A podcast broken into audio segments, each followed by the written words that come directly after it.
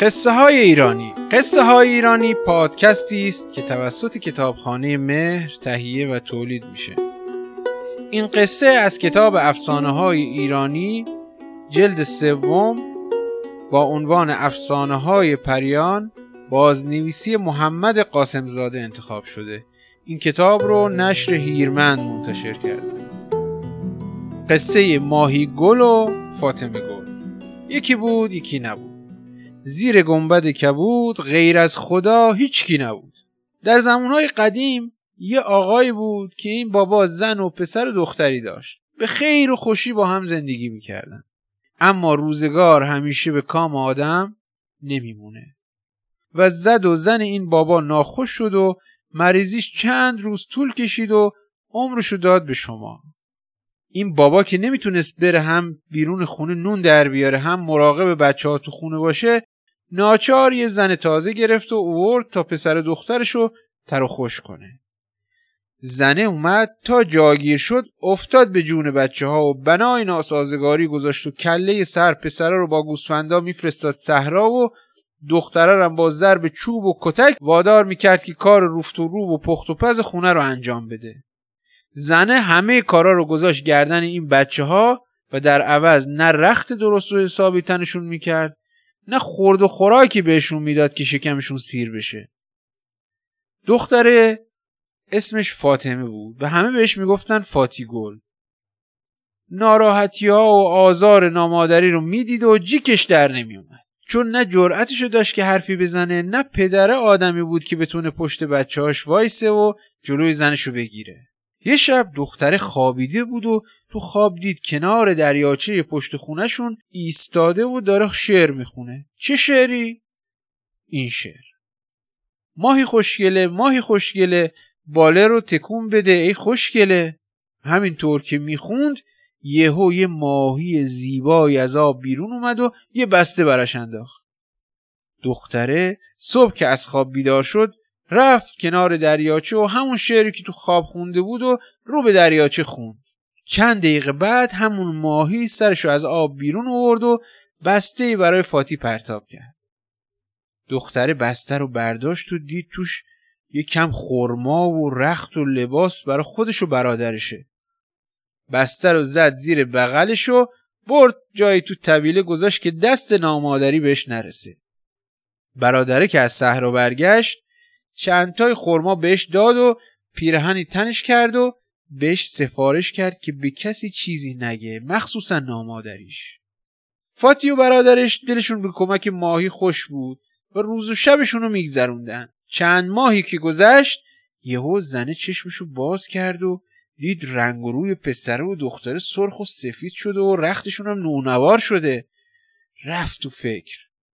کی به این بچه ها رخت و لباس داده؟ چی خوردن همچین سرخ و سفید شدن؟ هیچ به روی خودش نیورد و یواشکی زاخسیای دختره رو چوب می‌زد و دید دختره کنار دریاچه میره و آواز می‌خونه و یه ماهی بیرون میاد و بسته بهش میده نامادری تو دلش گفت حالا با ماهی ساخت و پاخ می‌کنی؟ یه کاری می‌کنم که این ماهی بره بر دست مادرت بخوابه تو آرزو به دل بمونی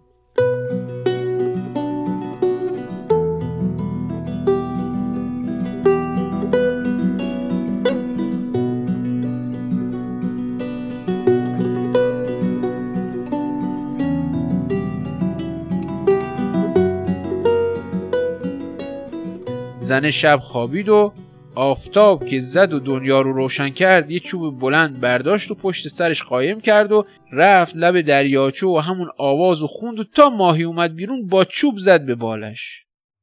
ماهی رفت تو آب و زنه برگشت به خونه و تو دلش خندید که امروز دیگه فاتی خورما و رخت گیرش نمیاد. فاتی اون روز رفت لب دریاچه و ماهی رو صدا زد. اما هر چی وایساد هیچ خبری نشد. پکر و دمغ رفت خونه و فهمید هرچی از زیر سر نامادری. از قضا چند روزی که گذشت پسر پادشاه که معلوم نبود کجا فاتی رو دیده بود چند تا پیرزن فرستاد برای خواستگاری دختره و نامادری تا فهمید برای چه کاری اومدن انگاری نشسته بود رو آتیش و تا خواست سنگی جلوی پای خواستگارا بندازه پدر پا پیش گذاشت و قبول کرد. شهر چراغونی کردن. هفت روز و هفت شب جشن گرفتند و شب هفتم فاتی رو برای پسر پادشاه عقد کردند و دختره رو بردن تو قصر تا زندگی کنه.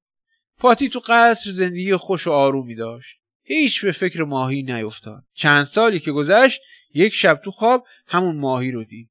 لب دریاچه ایستاده بود و همون آواز رو می‌خوند و ماهی اومد و دستشو گرفت و اونو برد تو آب و زیر آب دری باز شد و از در که رفتن تو رسیدن به باقی که فرشته ها خونه داشتن.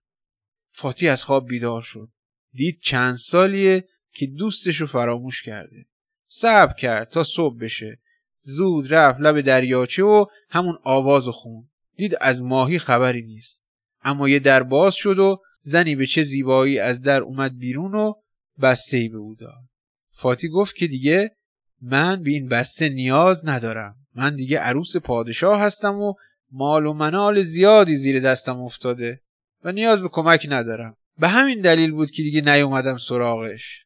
زن فاتی رو بوسید و از همون در رفت تو آب و دختره هم خوشحال و خندان برگشت به قصر و به خیر و خوشی با شوهرش زندگی کرد.